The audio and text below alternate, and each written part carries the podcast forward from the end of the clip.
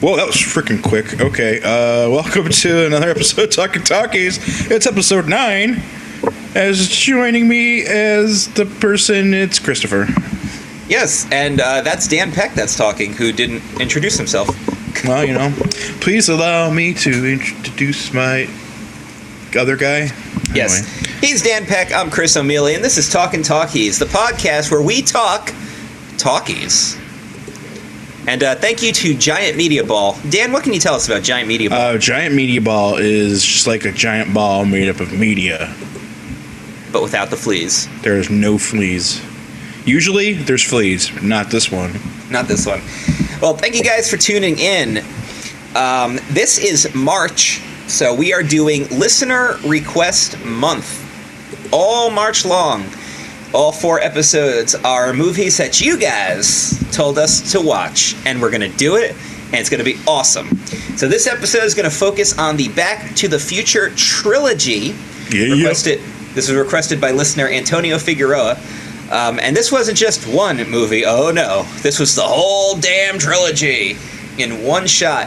This is actually going to be a Talkin' Talkies first, but it won't be the last. And of course, we've got Donnie Darko coming up next week, requested by Matthew McFarland. The Kill Bill series, which is only two parts instead of three, which will be a little bit easier to time manage. That will be March 19th episode, and that's listener Aaron Kodit's request. And then March 26th, listener Jason Shin has requested that we watch Fight Club. So that is the uh, listener request for the month of March. And then April, we'll get to April as it comes. But that's going to be baseball movie month for those of you guys into baseball movies or movies about baseball. One of them's kind of about softball, but whatever.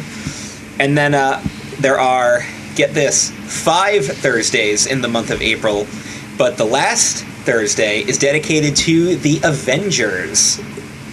And the reason for that is because after that 30th will be Age of Ultron coming out on May 1st. Very next day. I am excited. Such And uh, such hype.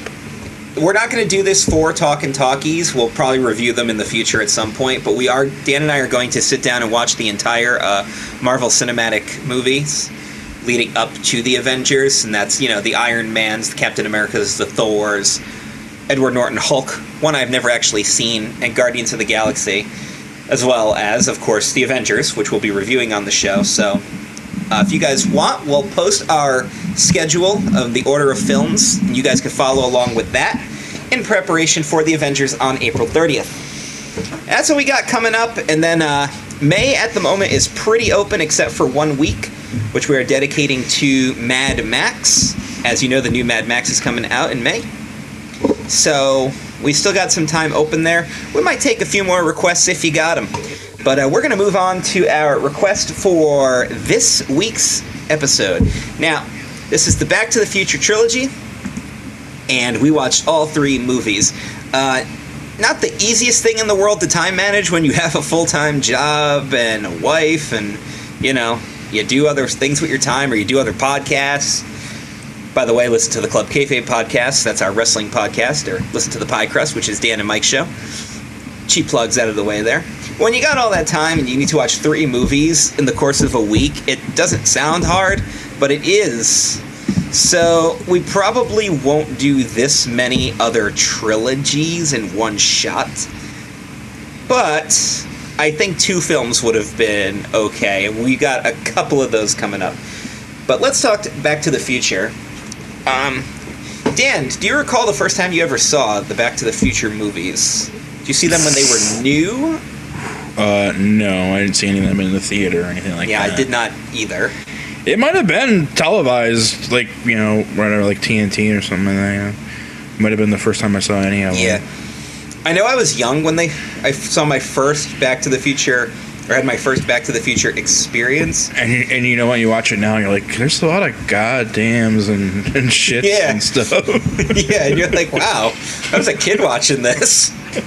like I'm sure, like I mean, you watch the televised version, they're not in there, but Right, right. Well, I, I, I recall watching things like uh, parts of Back to the Future 3 when I was younger and like parts of Back to the Future 2. I know for a fact that when I was a kid, I watched that entire hoverboard scene and was like, this is so cool. And then because I was a kid, you know, he's no longer in the future anymore. It's just like, this is boring. And I stopped watching it. And if only I could go back to my younger self be like, what's wrong with you?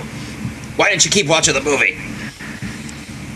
But yeah, we're going to talk about the Back to the Future trilogy and start off with the first film. Dan, tell us about the first film. Uh, first film is uh, well, the opening sequences we're seeing the uh, all the clocks in in Doc Emmett's uh, building, whatever, and it's showing you what's going to happen in the entire movie. it's an entire foreshadowing. It shows you like the, the person hanging from the clock and stuff like that. It was kind of fun. Uh, but the idea is He Doesn't make breakfast at all. uh, yeah, he's he makes a Rube Goldberg machine to help him wake up in the morning and make his breakfast. And Einstein's stuff. breakfast. Yes, and, and feed his dog. His Einstein. doggy. Anyway, so the idea is that it's like early in the morning, and uh, Marty McFly like is helping him out or whatever. He's there, but the doc's not there. He gets a phone call eventually, and he's like, "I need you to meet me at the mall at like one in the morning." Yeah. And he's like, oh, good. All my clocks are running precisely 27 minutes slow. Uh, wait, you're telling me what? I'm late for school. And it's like, oh, Marty, what a teenager. So, of course, he does the classic ride to school on the he has to sketch. He has to sketch his way to school Yep. by grabbing back backs of cars on his. skateboard. I love the fact that between the first movie and when they filmed the second and third movie, he had forgotten how to skateboard. Forgot how to skateboard, yeah. He had to relearn. That's the power of love. So we get we get a little bit of Marty's back life. He's dating a girl named Jennifer Parker. He's going to high school, Hill Valley, California. He's a slacker, and the principal knows he's a slacker. And uh, his family are a bunch of losers.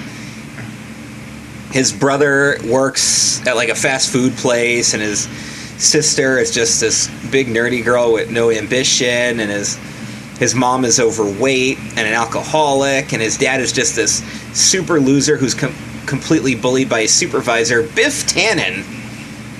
One of the classic movie villains, and yet he's like the least dastardly of all movie villains in a way.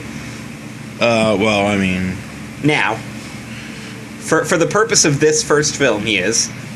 But we'll as, as in the him. purpose of the in in 1985, yeah, uh, but, but back in 1955, yeah.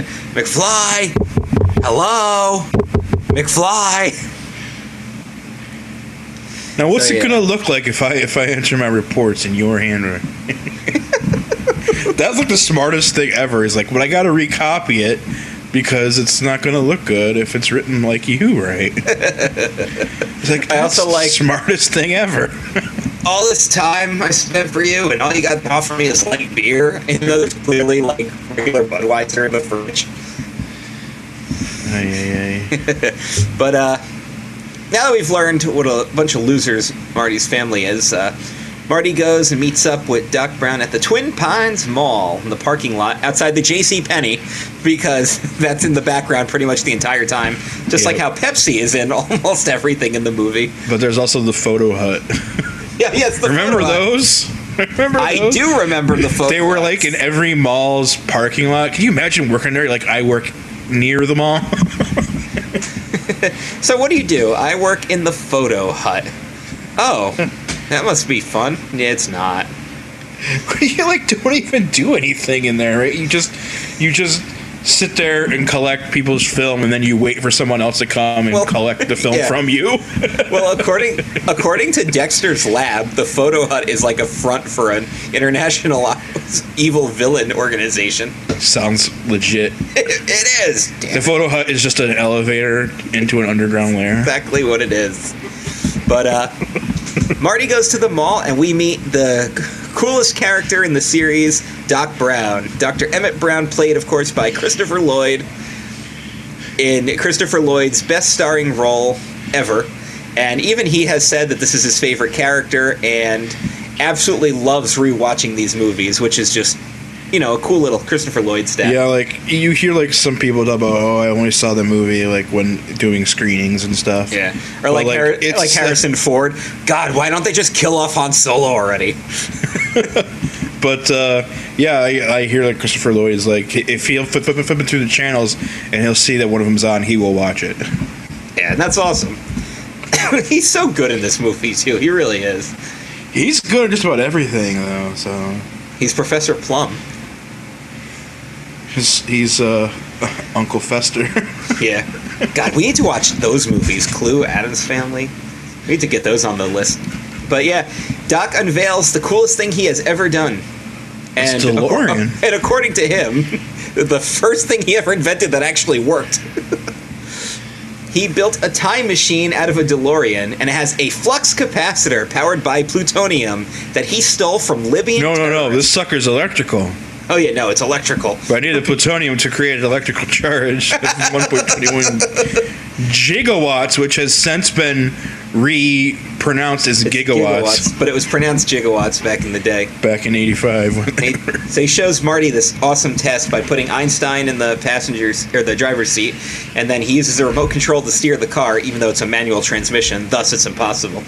We read up on our facts before we did this. But when the It was weird because he was moving. He was moving it forward with the right stick. yeah. God, that's not how it works. Like you're just looking at like your Nintendo controller. You're like, this isn't how this works. The right stick is to steer. The left stick is to. Is to well, actually, it's the ri- right trigger is to, is for gas for acceleration. Don't you know right trigger is go and left trigger is stop? Anyway, But uh, he sends Einstein one minute into the future and proves it with the synchronizing clocks. Einstein's wearing one, he's wearing one. And when Einstein comes back, the clock is now a minute behind, proving that he has sent Einstein into the future by exactly one minute. And then, of course, he's plopping in all these example dates, and he's like, "We can go see the Declaration of Independence being signed." It puts it for July 4, 1776, which isn't when it was signed, or the birth of Christ at the year December 25th, 000, when Jesus was actually born in the summer and not like it goes from 1 BC to 1 AD. There's no year zero. But anyway, little stuff. I love this movie, by the way. I'm just pointing out facts along the way. I don't want anybody to be like, "Oh my god, he hates this movie." No, no, no, no. I just read some interesting stuff. Calm yourselves down. However, uh, Doc reaches a snag with his uh, his plan there to travel through time. I guess because he got the plutonium, plutonium from a Libyan terrorist organization because they wanted him to make them a bomb, and he just gave them a blank bomb with just pinball parts in it. Yep. And oh my God, they found me. I don't know how, but they found me. Yeah. The whole time Marty's videotaping this. and uh, Doc is gunned down unceremoniously, and then the uh, Libyan terrorist, wearing a Saudi Arabian headgear, by the way, uh, chased down Marty in the DeLorean. He's like, let's see if you bastards can do 90. Well, he also accidentally activates the flux capacitor in the process, and while he's attempting to do 90, he transports himself back in time to the sample date of November 5th, 1955, which, of course, um, This is the day he, what he was putting something in the bathroom, but he fell, hit his head in the sink, and then had the idea for the flux capacitor. right. It's also the date around the time when uh, his parents meet, which he's Yes, everything happened this week. Don't you know that? It's like the point of, the first two movies. That uh, uh, like the biggest everything happened. point in the space time continuum was this freaking November day in, No, remember, remember the 5th of November. back in 1955. Most important day of the most important day in all human history, Exactly. or week actually. This I guess all three movies take place in the span of about two weeks. As Yeah. far as as far as uh, Marty McFly is concerned, it all yeah, as far as Marty's concerned, yeah. So Marty gets transported to 1955, and of course he crashes into a barn wearing a radiation suit, so he scares the crap out of the farmers. and they start firing at him with a shotgun because the Old kid's got the comic book. Old man Peabody. Well, he now discovers what's He's a mutant. here. He's turned himself into a human. And what my favorite part is that they made sure that Marty was dressed in like the most 80s clothes possible for when he went back in 1955. So he could look as awkward as possible walking through the city. This is heavy. So heavy. Such So- heavy. While he's in uh, 1955 Hill Valley, he encounters his father being bullied by young Biff. And yeah, this is where you mentioned the uh, how he's doing his homework for him and just getting bullied around. Yep, things don't change in 30 years. Yep. So he uh, ends up saving George from a car accident. And if you remember, this is how his parents fell in love because George got hit by Lorraine's father driving home. They took him in, and she fell in love with him with those sad puppy dog eyes. Only this time, because he saved George, Marty gets hit by the car, and now his mother is in love with him. Wah wah. Oh no. Oh no. And I like how they uh, they sit down to watch TV. It's like, oh, this is a classic episode. What are you talking about? This is brand new. Oh, that's freaking what's his face? Uh, uh, Huh?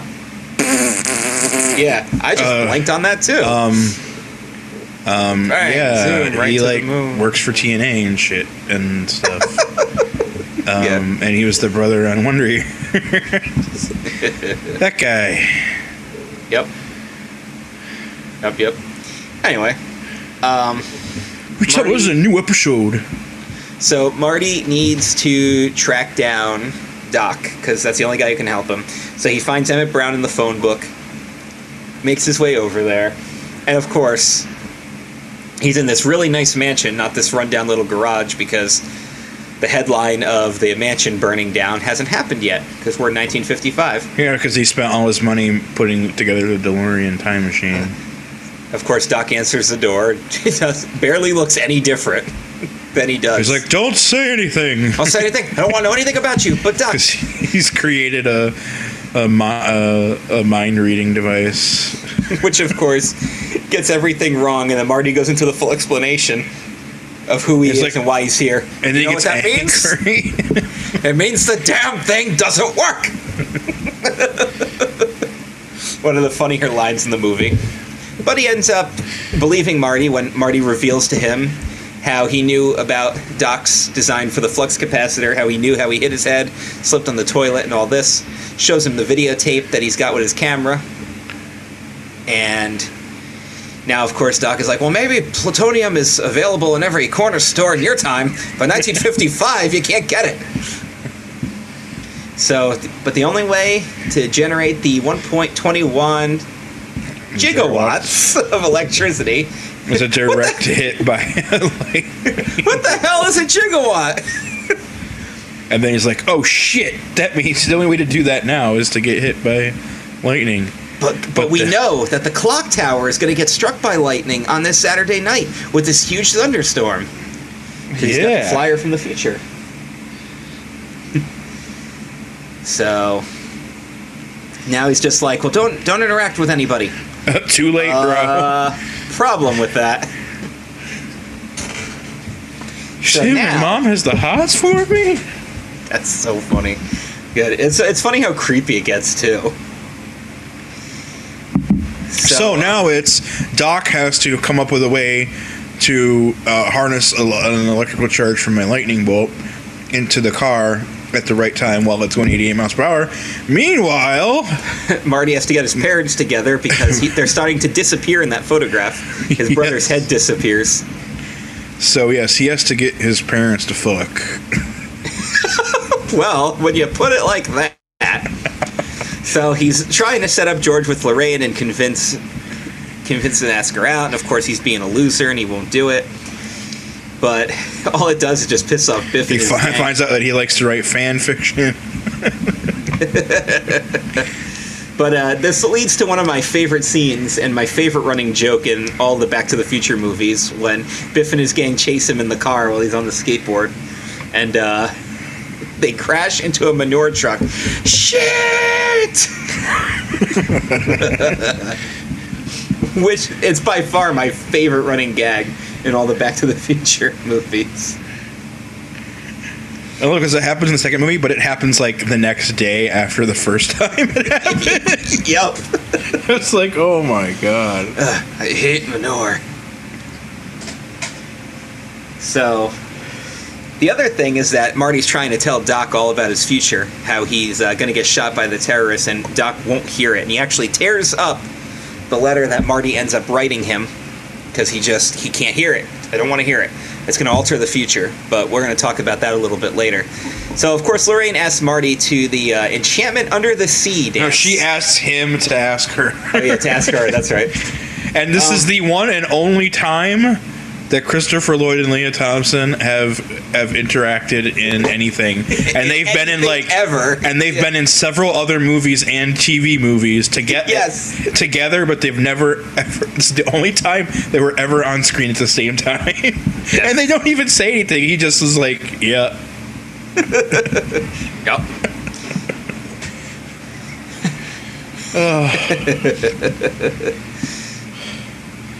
So So yeah, they're at the dance. The dance and- is the same night as the lightning s- strike, so he has to do whatever he has to do at the dance, and get to and get to the center of town Right. all that night. right. He's trying to set them up, but it's not working. But fortunately for him, uh, He's worked out a plan.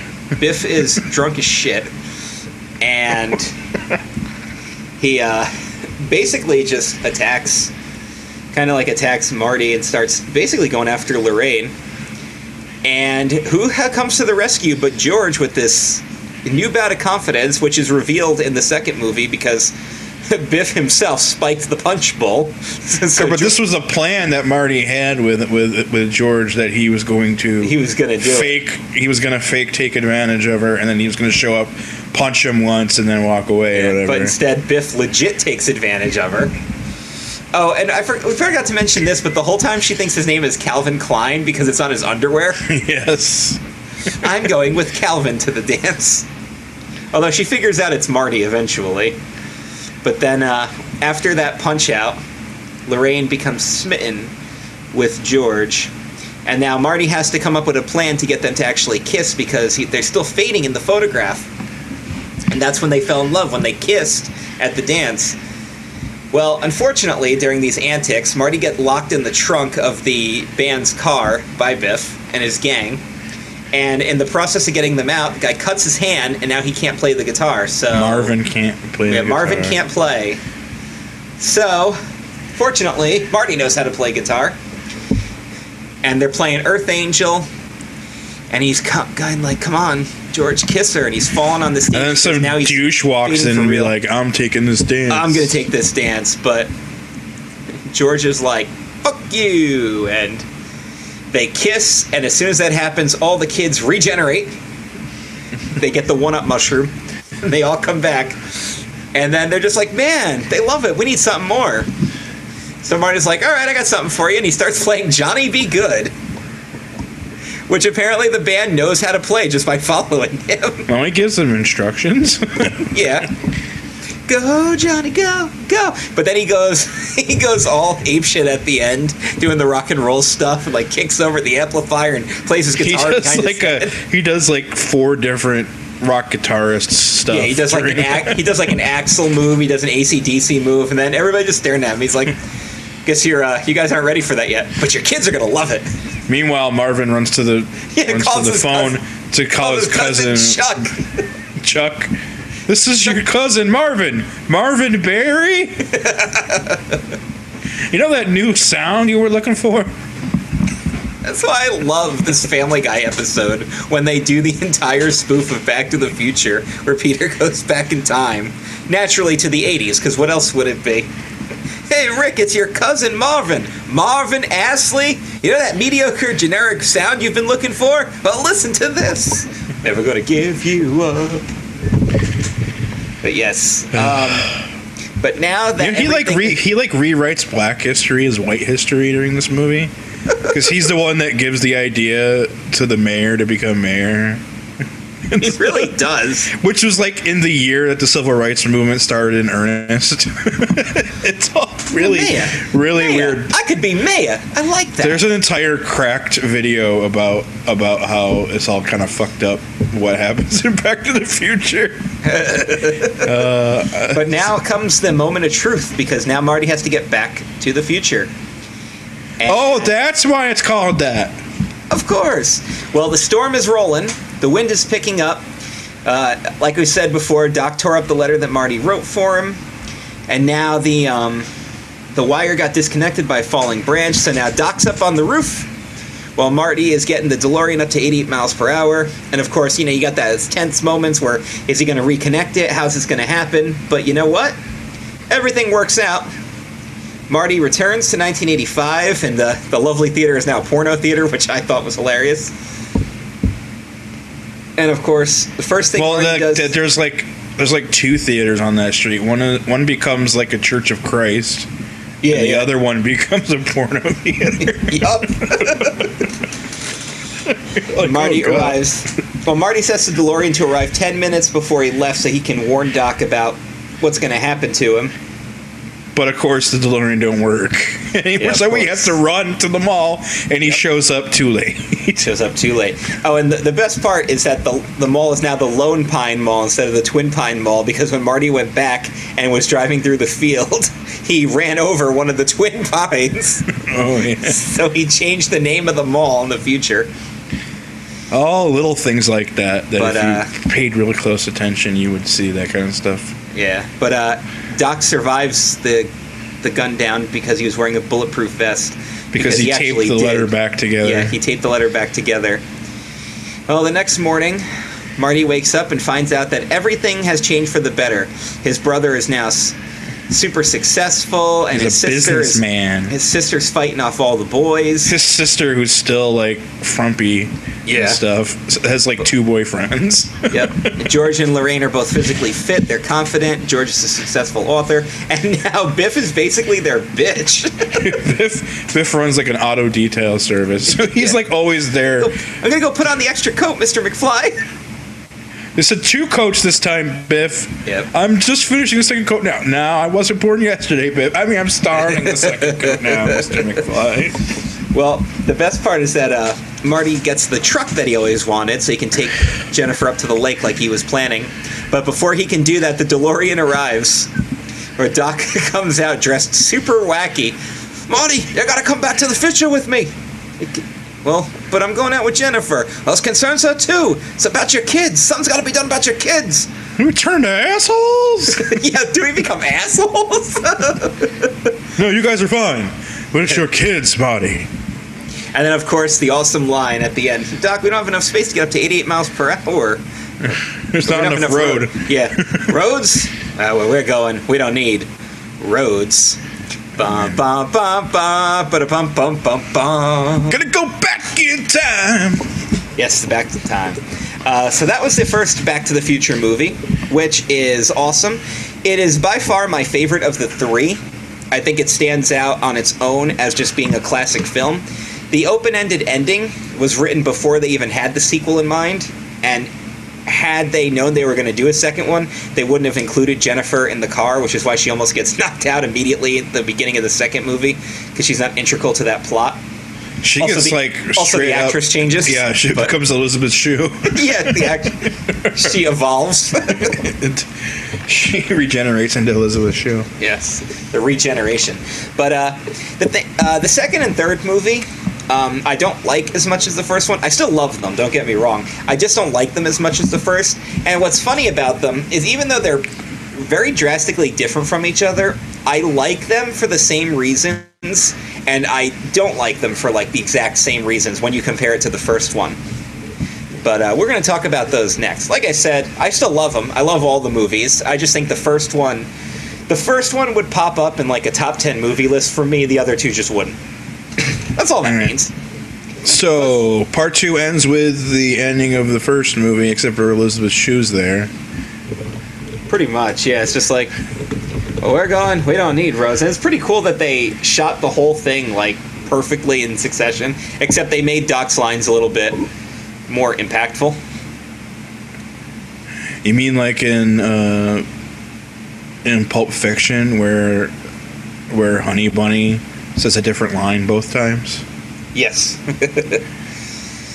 so, uh, unfortunately, Biff has witnessed to this, what's about to happen.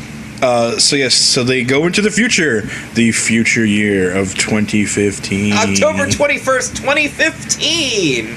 The Cubbies have just won the World Series against Miami. Womp womp. Miami. They're both in the National League. And Jaws 19 is playing at the cinema. This time, it's really, really personal. Just funny because Spielberg's like an executive producer. Yep. Do you ever see the picture online where it's like, oh, look, they pre- Back to the Future predicted it, and it's the shot of the theater, only instead it says Star Wars Episode 7, directed by Disney. And there are people that are buying into it. And it's just like, no, you idiots, it's Jaws. There's a whole freaking VR thing. That he- After he gets fake bit, he's like, freaking shark still doesn't look right. Still looks fake. Still a fake freaking shark. So, uh, So what are, what are these things that he sees in the in the future year of 2015? let's see. Um, they hook up his old arcade cabinet for uh, Wild Gunman, which is not an arcade game. It's Which, by the way, Elijah Wood is NES one of those little kids. Yes, he is. And they're just like, you got to play with your hands? That's just stupid. That's for babies. Um, the the options of Pepsi are Pepsi Original, Diet Pepsi, Pepsi Max, which ha- actually hadn't been invented yet, but is a real thing, and then. Pepsi Perfect. and of course, it's like the nostalgic Cafe 80s where an electronic Ronald Reagan greets you. Yeah, everything is the max headroom. Ayatollah pops up. And they start arguing, and he's like, "Just give me a Pepsi, bro." but he's got to. Uh, the, the night that they arrive is what screws up his his uh, family for life because his son Marty McFly Jr., who looks just like him except that his eyes are a different color, with that weird like that weird baseball cap that changes colors, which is awesome, and I want one. Um, he's got to intercept him and dress up as his son. And when he said, when Griff arrives and says, "Are you in or out?"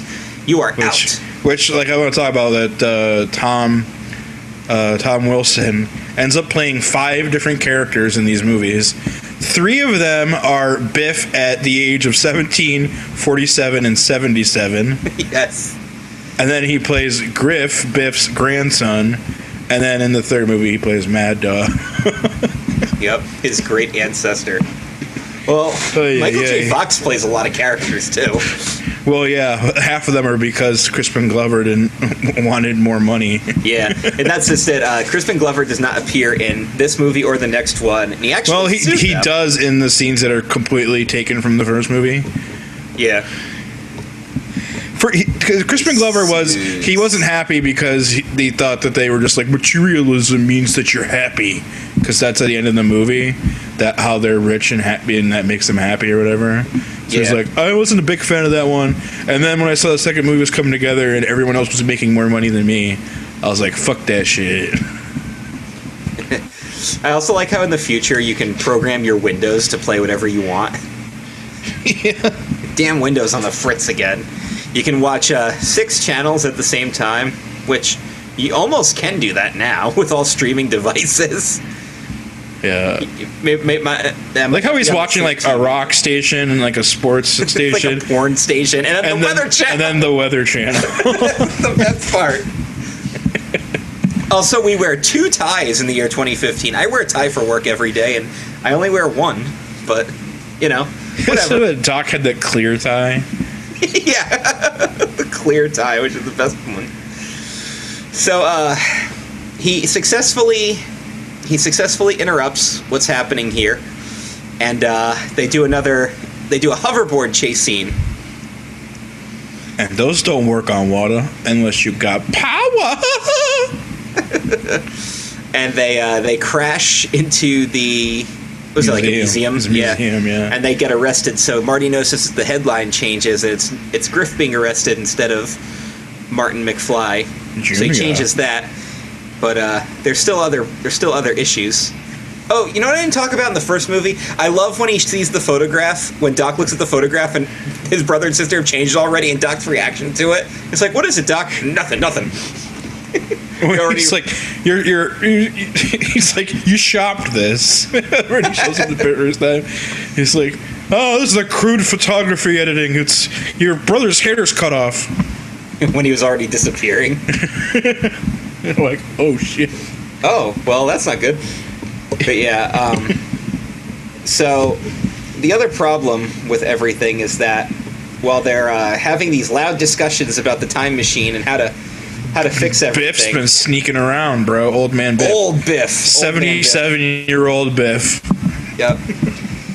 And uh, of course, Marty wants to make some money in the past, so he buys a sports almanac.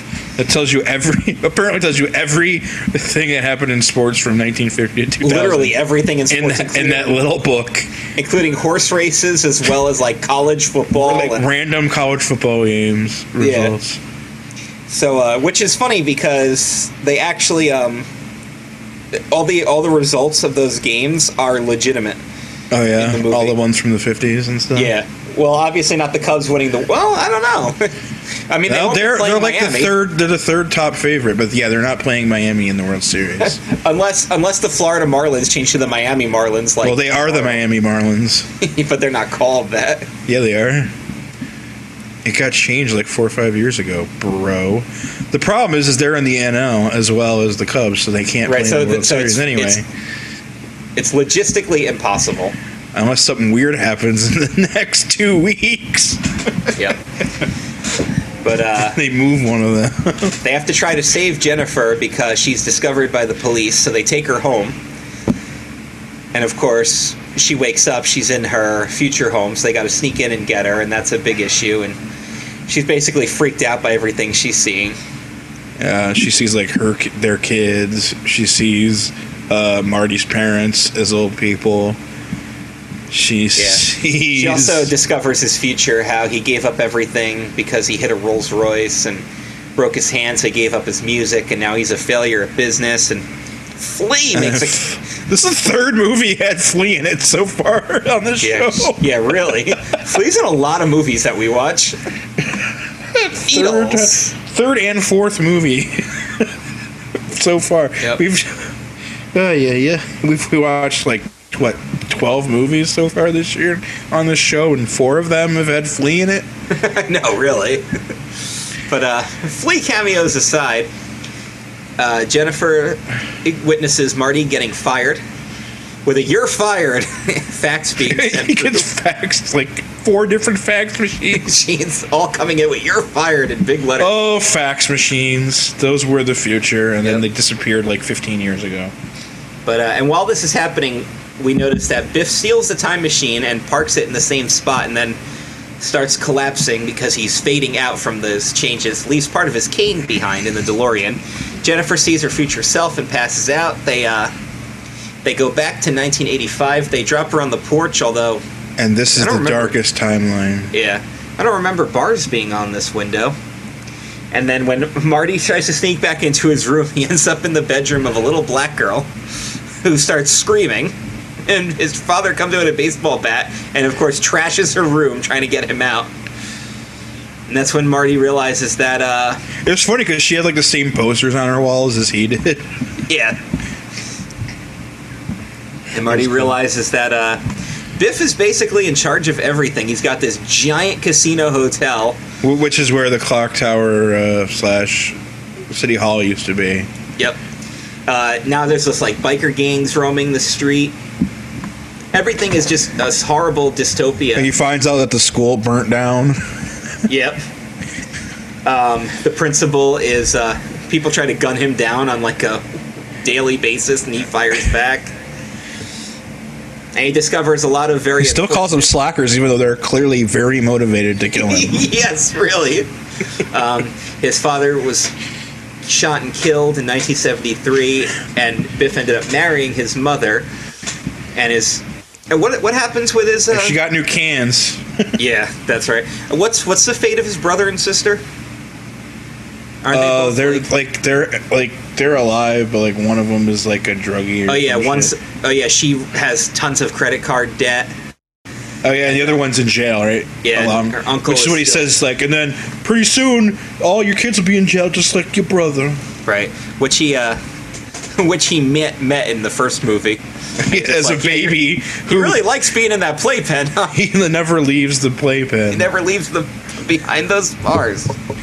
Because anytime they pull him out, he throws a fit, so they just leave him in there. Yeah, that makes sense. but uh, so and uh, also Doc has been committed to an insane asylum. Yes, in this alternate reality. So what we discover is that uh, old Biff went back to that fateful date, 1955, because what else? Where else would we have gone? to give his past self the sports almanac and convinces him that it's legitimate and he can make money off of it.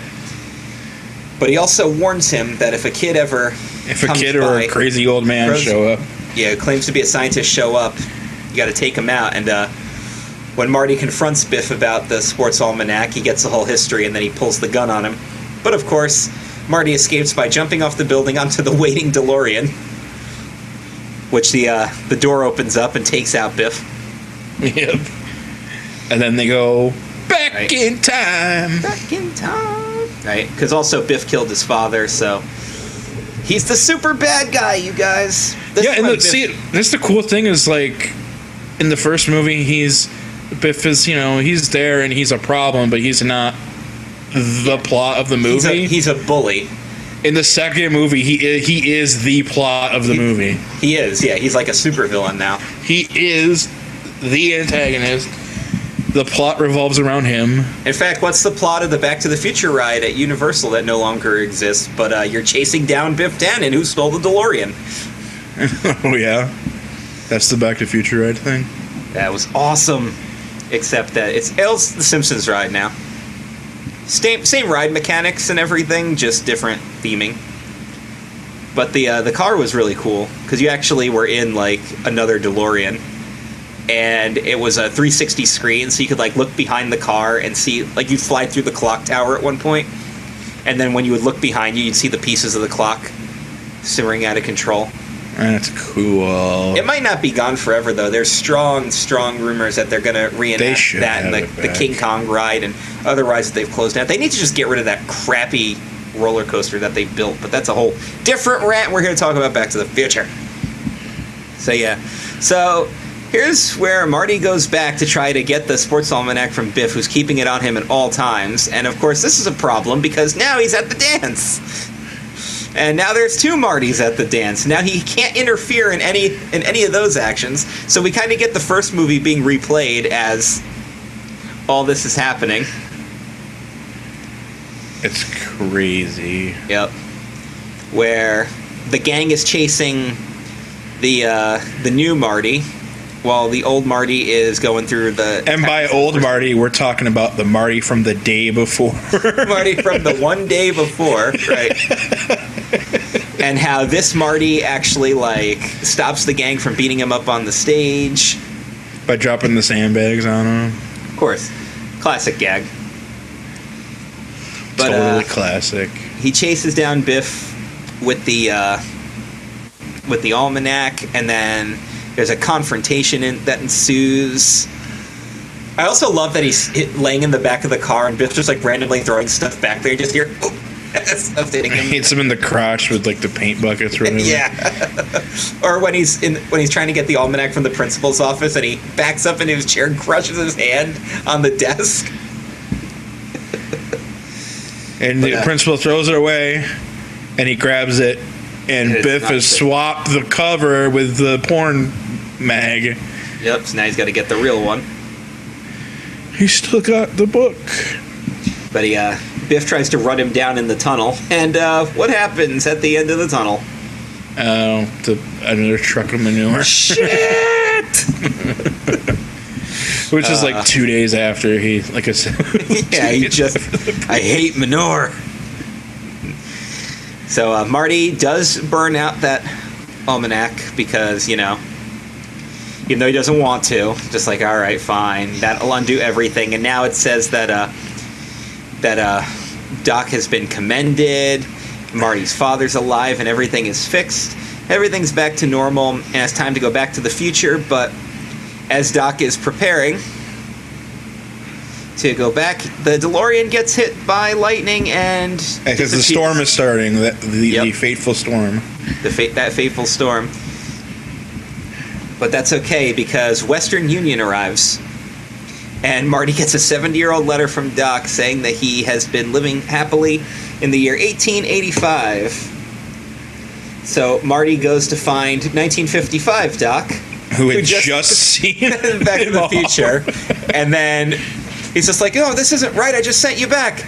"Uh, You did, Doc, but I'm back from the future. Oh, great, Scott. Passes that, Doc, Doc.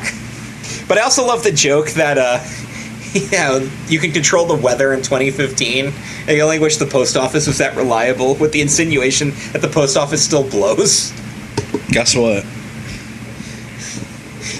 Well, one of those things is true, and the other one isn't.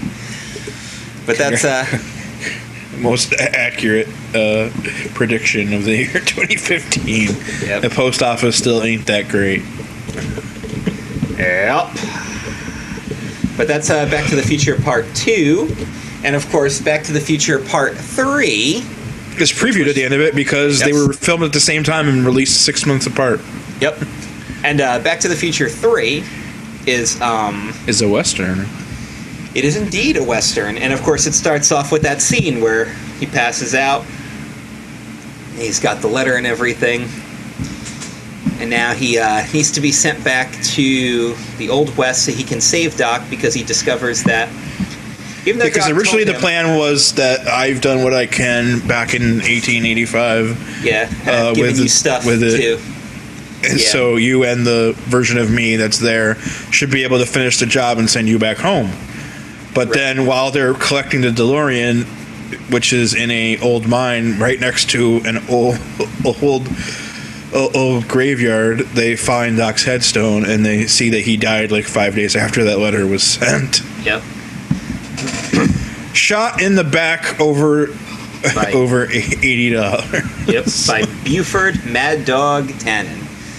So the uh they He's like, I'm gonna go back and save you, and Doc's just like, Yeah, go ahead. Yeah, pretty much. doesn't even put up a fight. Yeah. He's like, oh no, the future, the future past me said don't, so don't. No, he's just like, yep, go ahead, do it. Yeah, whatever. I don't, I don't even care anymore. So he goes back to 1885 with the with a cavalry pursuit of Indians, which is funny because he's he's doing it in a drive-through theater, so he's got enough room and he'll reappear in a field. And he's just like, oh, once you go back, those cowboys and Indians are going to disappear. And of course, as soon as he goes back, he encounters real, real Indians. And he hides it in a cave where a black bear is. He's leaking fuel, so that's a problem because there won't be any gas stations for a couple of years. So the first person he runs into is Seamus, Seamus and McFly. Maggie McFly. which again, Seamus was supposed to be played by uh, by Crispin Glover, but, But you he's not. all that stuff happens. So, of course, Michael J. Fox plays his own great great great grandfather.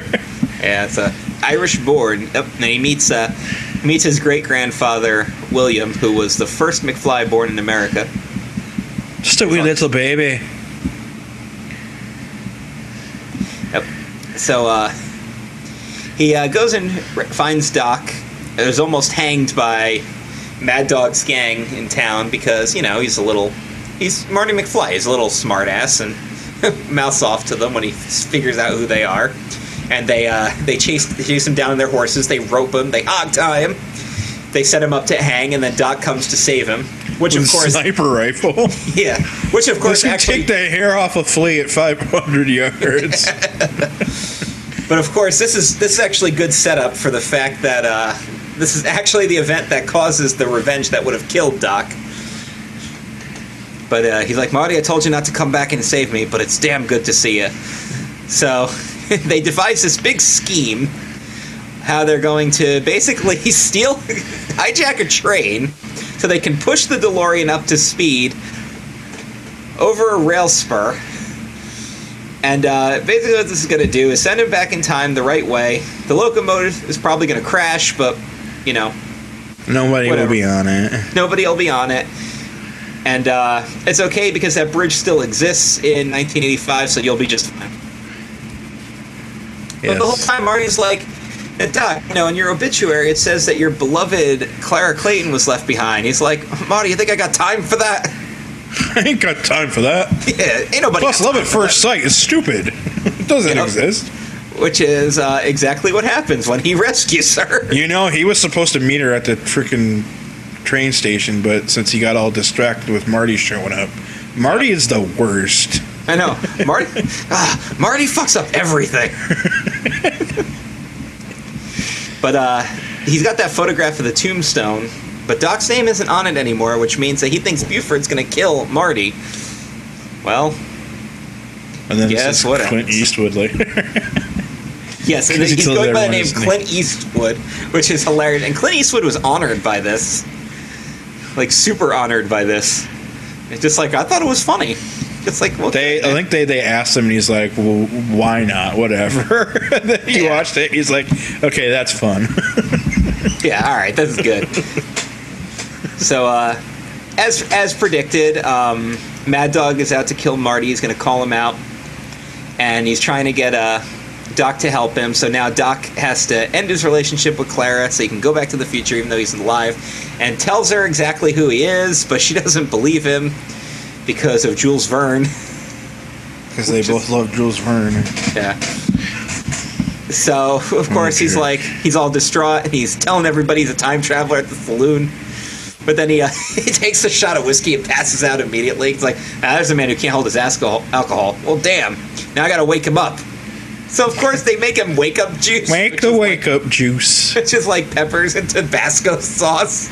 Yeah, it's the actual like 1885 era Tabasco sauce bottle too. Yep. That's one thing that they actually they actually got right. Yep. and of course, uh, Marty's got Marty shows how good he is with a pistol at the dance, where Yes. uh, Mad Dog. Which happens there that that like electronic game is the exact same layout Of course, as the video yeah. game. And that's where uh, this is where the showdown happens with Mad Dog being a dick, and of course the Doc dances, which is awesome. The Doc can dance. he's like supposed to be playing the music on stage. He's too distracted. Doc can dance.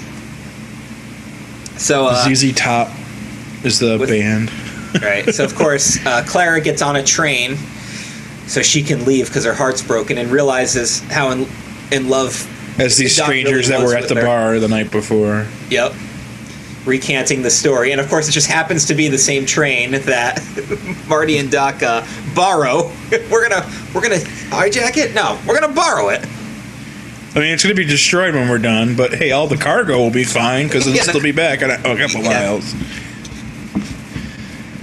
So, uh, as of course, Clara has to get on the train to screw up everything as uh, Marty's in the DeLorean, and then Doc is getting ready to climb in, but then Clara's on there, and then she starts falling, and she's gonna die, and Doc's got to save her, but of course now the train is actually getting pretty fast because he uh, rigged it. What did he put in it again? I don't even Yeah, the, the special blocks that he made. Yeah, the special blocks. It's just like, well, after that needle gets to 2,000, we better hope everything's okay. Why, what happens then? the, the whole thing blows up. Oh, well. But So Marty sends back uh, the the hoverboard. the hoverboard saves the day. But only Marty goes back to, Yep. to 1985. It's like the funniest scene when the train tracks come down. There's just a DeLorean just cruising slowly across the track. yeah, everyone in town is like, Get out of "Fuck you, buddy." like, what the hell? But then the actual train shows up and destroys the time machine, which was Doc's wishes all along. That's what he kept saying. When you get back, you got to destroy the time machine. Destroy it, because you know, just too much. Too much has happened. We can't deal with this anymore. Do it, Marty. Do it, Marty. Yep. Uh, he finds Jennifer, who's been sleeping on her front porch since the beginning of the last movie, Since like a half Yeah. hour into the second movie. and then gets into a gets into a street race with Needles, making another appearance. But guess what happens here? he puts it in reverse instead and spins around, and then and realizes he could have hit the Rolls Royce. That they talked about in the previous movie. Oh my Uh, god! And then the fax message with your fire disappears, and everything is super okay now. He just You he don't misses, get fired in 30 years. It's just that he misses the Doc. But that's okay because Doc made a friggin' time machine out of a locomotive that comes back. It's a locomotive with a flux capacitor, comes back with Clara and their kids, Jules and Vern. And then he gives them the photo of them by the Clockworks Festival when the clock in the clock tower was built. Yeah. And now then- their future is anything they could want it to be. And of course, he and that- this is what's explained in the trivia of the movie that the train was built out of all the components of all the previous DeLoreans, so it can now hover too. Because why not? Well, and now he's back in time, and thus concludes Back to the Future. And we're at the uh, 55 minute mark, so we figured our normal 30 minute time frame would be cut to about, or uh, expanded to about an hour for this one, and pretty Yep. on the mark here. But uh, that's your basic outline of the Back to the Future movies. Um, as I said before, I love all three of these movies. I think they're classic. I think they're great. I think they're freaking hilarious. Uh, this is one of the best trilogies because they're all good. Most Right, trilogies good. have one that's so much better than the others, and one that's so much worse than the others. Right. Well, it's like the original Indiana Jones trilogy. Like Temple of Doom is still a good movie. But Temple of not- Doom is a James Bond movie. it really is. Uh, the original Star Wars trilogy, like, you know, all the three of those movies are great. But then you've got, you know, you got like the Jurassic Park trilogy where it's obvious that the first one is the best. Or like, you know, like the Lord of the Rings trilogy, they're all really good. So again, like great trilogy. Um, as I said, first one is by far my favorite. And two and three don't compare to the first one as well, but they're still great movies. I love that this is like a trilogy I can just sit down and watch anytime I want and just absolutely love it. Uh, what about some trivia about these movies, Dan? Oh, I didn't. You didn't get any trivia? Yeah, I didn't well, we, we did a lot of talking. We peppered a lot of stuff in there. yeah. Um, of course, there's always the classic. They filmed almost the entire first movie with Eric Stoltz at first, Yep. And before then he, uh, replacing him with uh, with Alex P. Keaton there, yep. Michael Fo- Michael J. Fox. Keaton. Yep. Um, couple of cool facts uh, from the first movie. Ronald Reagan was a big fan of the fact that they uh, that they mentioned the line about how like how an actor could become president. Who's And the he- vice president? Jerry Lewis. Yeah. And they actually, um, when he did his 1986 State of the Union address, he actually said, as they said in the film Back to the Future, where we're going, we don't need roads. um, Christopher Lloyd always wanted to do one more movie where they go back to ancient Rome. Yeah. Uh, the movie was rejected quite a few times, and they wanted to call it like Spaceman from Pluto, and they're like, no, God no. I am Darth Vader from the planet Vulcan. yes. uh, John DeLorean actually wrote them a letter thanking him for using the car in the movie. Because it's the only thing it's been, that car's known for. Because they went out of business. Yep. Um, whenever Thomas F. Wilson is approached by Back to the Future fans, he has a pre-written set of frequently asked questions that he just hands to the fans. he also has a song about uh, answering frequently asked questions. Yes, which is awesome. Um, so those are, of course, a couple of cool lines. Um, Make like a tree and get out of here, and uh, all the butthead stuff was all improv by Thomas Wilson. Yeah. Um, after the film was released, you could buy a body kit for your own DeLorean to make it look like a time machine. Of course. Um, of course, we all know that the license plate says "out of time," but there's a bumper sticker that says "one nuclear bomb can ruin your whole day." That's on the back of the van. Yep, on the back of the van. Um, we talked about the the uh, punch being spiked. We talked about the Crispin Glover stuff for the second movie. We mentioned Elijah Wood. Um, the ledge that Doc breaks in 1955 on the clock tower is still broken in 2015. Yep. So uh, those are a couple of cool facts, and then uh, see if there's anything cool about the third movie we mentioned, Clint Eastwood. It's also uh, Christopher Lloyd's first kissing scene ever in his movie career happens when Doc kisses Clara. and um, the movie's at the drive-in theater, are Revenge of the Creature and Tarantula, which both contain young, unknown Clint Eastwood in them. Eastwood. And uh, Thomas Wilson did all of his own stunts on the horses, including the lasso stunt, which is pretty cool. Uh, those are a couple of cool facts about the Back to the Future movies, and of course the uh, the ever so popular uh, fact about all of time travel and everything. If time travel exists the way that they say it does in the movie, then there's no way Marty could have met his future self because he would have disappeared from that time period and thus wouldn't have existed. But you know what? It's a fun movie, so that can all be forgiven because it's Back to the friggin' future. Awesome trilogy, definitely one of the greatest trilogies of all time. I give all three of these movies thumbs up and recommend them to everyone. What about you, Dan? Oh yeah, oh yeah. definite watch. Yes. Everyone should watch. I have a mental list of movies that everyone everyone should most definitely watch. That Uh, like to be a better human, to be a Yeah, to better be a better to be a better American or whatever. those kind of lists. This is not on those lists, but this is one of those movies where like you should probably see it because it's really good. You should just watch it because it's just good. just watch them. Yeah, just watch them. It won't make you a better person or a better American, but it Right. will entertain you for several hours. Uh, the point of this podcast is that you're supposed to watch the movies before we review them. But if you haven't seen the Back to the Future trilogy, what the hell are you doing? Turn off the podcast and go watch them. They're awesome. Yeah. So uh, thank you to Antonio for the suggestion, Back to the Future. Next week, Matthew McFarlane's suggestion of Donnie Darko is going to be the topic on hand. So your homework is to watch Donnie Darko. We will review it next week. Uh, we are now And over an hour in to, length. Try to understand it. Yes, yeah, do your best with that. Uh, we're over an hour in length now, so we'll wrap things up. Any final words from you, Dan? Uh, we gotta go back in time. Yeah, we got to go back.